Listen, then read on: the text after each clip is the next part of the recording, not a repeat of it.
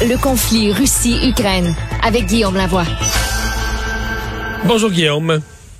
Bonjour Mario. Tu nous as préparé une analyse des sanctions, de l'impact, des chances que ça fonctionne. Mais avant, je voudrais entendre un commentaire ou quelques remarques sur les, les sanctions du jour. Je pense que ça pique la curiosité quand même du public. Les deux filles de Vladimir Poutine, la conjointe du ministre des Affaires étrangères, Lavrov. Mais dans le cas des filles de Poutine, c'est qu'il est tellement secret avec sa, sa famille que tout à coup, oups, ses filles sanctionnées, ça doit le fatiguer, ça. Oui, ça doit le, ça doit le fatiguer un peu c'est sûr que euh, tu arrives à la table du souper le soir, tu dis euh, Papa, ma carte de crédit fonctionne plus. Ouais, mais c'est aussi, je peux plus aller. Euh, j'avais prévu aller à Monaco à Pâques, puis une autre place euh, prestigieuse à l'été, puis là, ça marche plus, là. Non, non, il n'y aura plus beaucoup de grands prix là où ils vont pouvoir assister. Mais c'est il y a, y a, deux tentations là-dedans. Mon premier réflexe, c'est euh, puis moi je l'ai vécu en politique, là, c'était t'en prends aux enfants de tes adversaires, t'es un moins que rien. Là. C'est quelque chose qui ne peut pas être toléré d'aucune manière. De l'autre côté, on s'attaque pas à la réputation, c'est pas une attaque en dessous de la ceinture ou grossière ou non, on s'attaque essentiellement à la capacité de diluer, de, de diluer les richesses de l'État que ce soit les enfants d'un dictateur africain quelque part qui bizarrement a une résidence en Suisse euh, qui donne sur la montagne, c'est à peu près pareil là.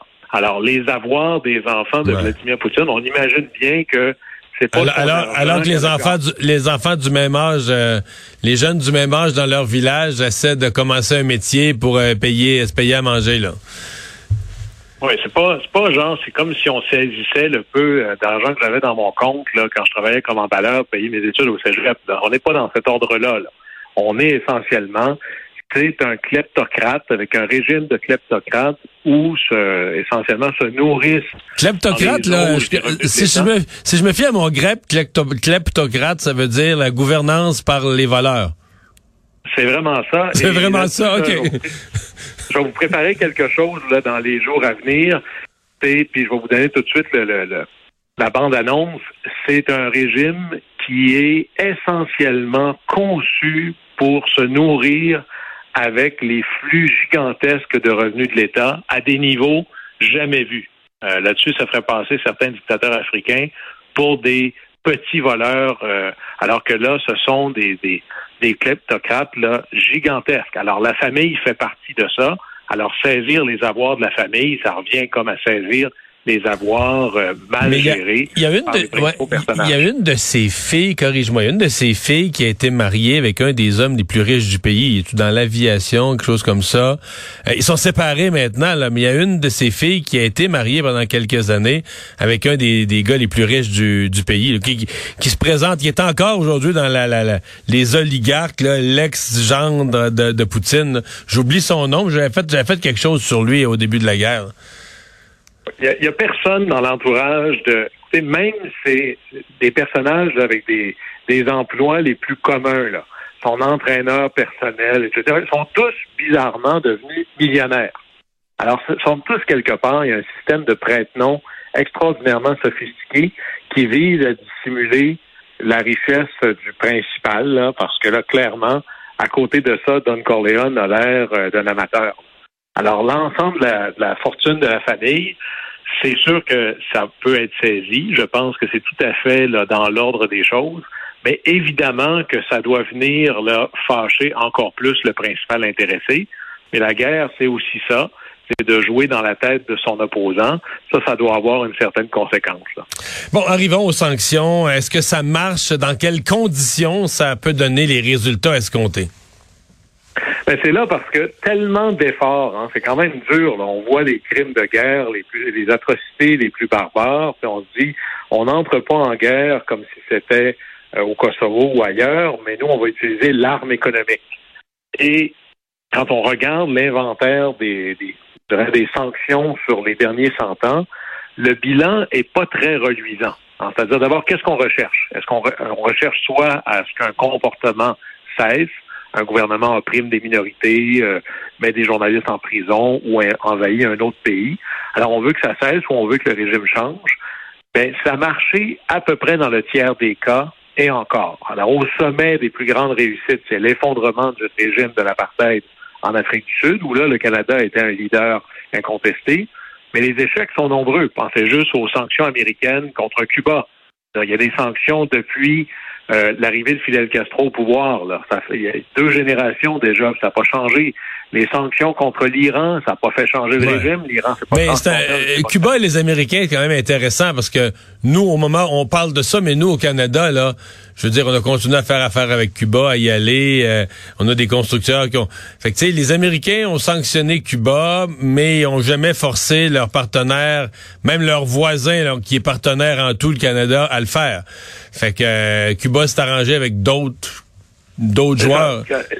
Les Américains avaient essayé, mais ça nous met dans les ce que je vais appeler les conditions gagnantes. Mais avant ça, il faut savoir qu'il y a deux types de sanctions. Elles sont négatives et positives. Alors, les sanctions négatives, c'est ce qu'on connaît, là. C'est-à-dire euh, bloquer les banques, saisir les avoirs, euh, bloquer la carte de crédit euh, des filles à Poutine, etc. Et les sanctions positives sont de tout donner ce qu'on peut aux ennemis de notre adversaire.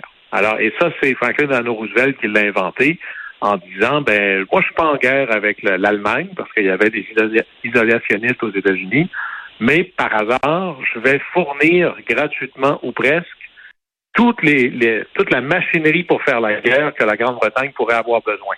Alors là, euh, on a ces deux types de sanctions. Puis là, mais si on dit, OK, c'est quoi les conditions gagnantes pour se retrouver dans le tiers des cas où les sanctions ont fonctionné?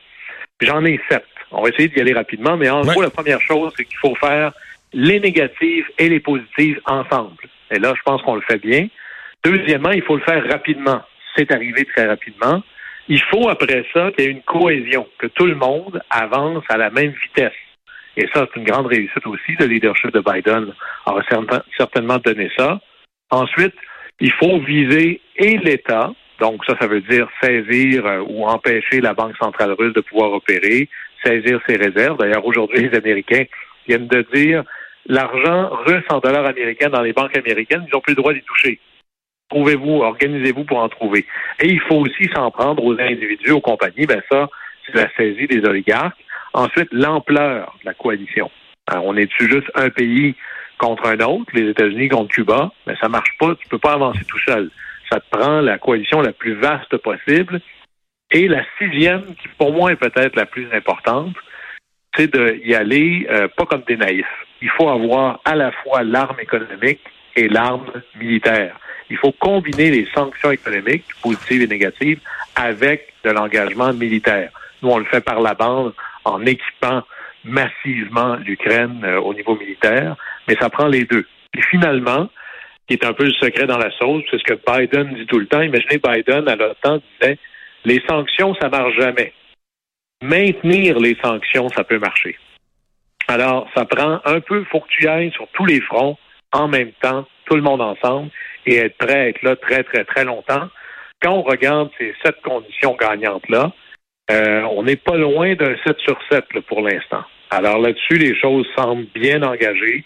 On a une arme économique qui est tout à fait crédible et probablement la plus puissante depuis le blocus total des nations, euh, l'Allemagne, l'Empire ottoman, etc., de la Première Guerre mondiale. Alors on a je dirais, il manque pas grand-chose pour être au summum de du potentiel de l'arme économique. Alors, ça va être intéressant de voir évoluer ça sur. en fait, ce qui manquerait, ce qui manquerait, si l'Inde et la Chine se joignaient aux sanctions, là, ça serait, là, ça serait le régime sec pour vrai pour euh, pour la Russie. Là. Ça se fait très vite. Avant ça, il faut même nous-mêmes, voyez-vous, par exemple, lorsque l'Inde euh, se faisait chicaner un peu, il y avait un ambassadeur euh, de l'Union européenne qui disait, oui, vous savez, l'Inde, vous pourriez arrêter d'acheter du pétrole russe quand même, euh, d'énergie russe. Le, diplomate indien... Vous en achetez vous-même. Hein?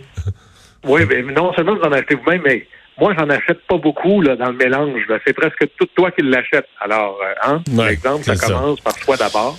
Euh, mais ça va être ça. Est-ce qu'on est prêt à bloquer les ports russes comme dans un vrai blocus? Mais là, je suis pas certain qu'on veut entrer en confrontation militaire directe avec la Chine, c'est ça que ça voudrait dire. Alors, on est probablement plus loin de ce qui est possible pour la suite.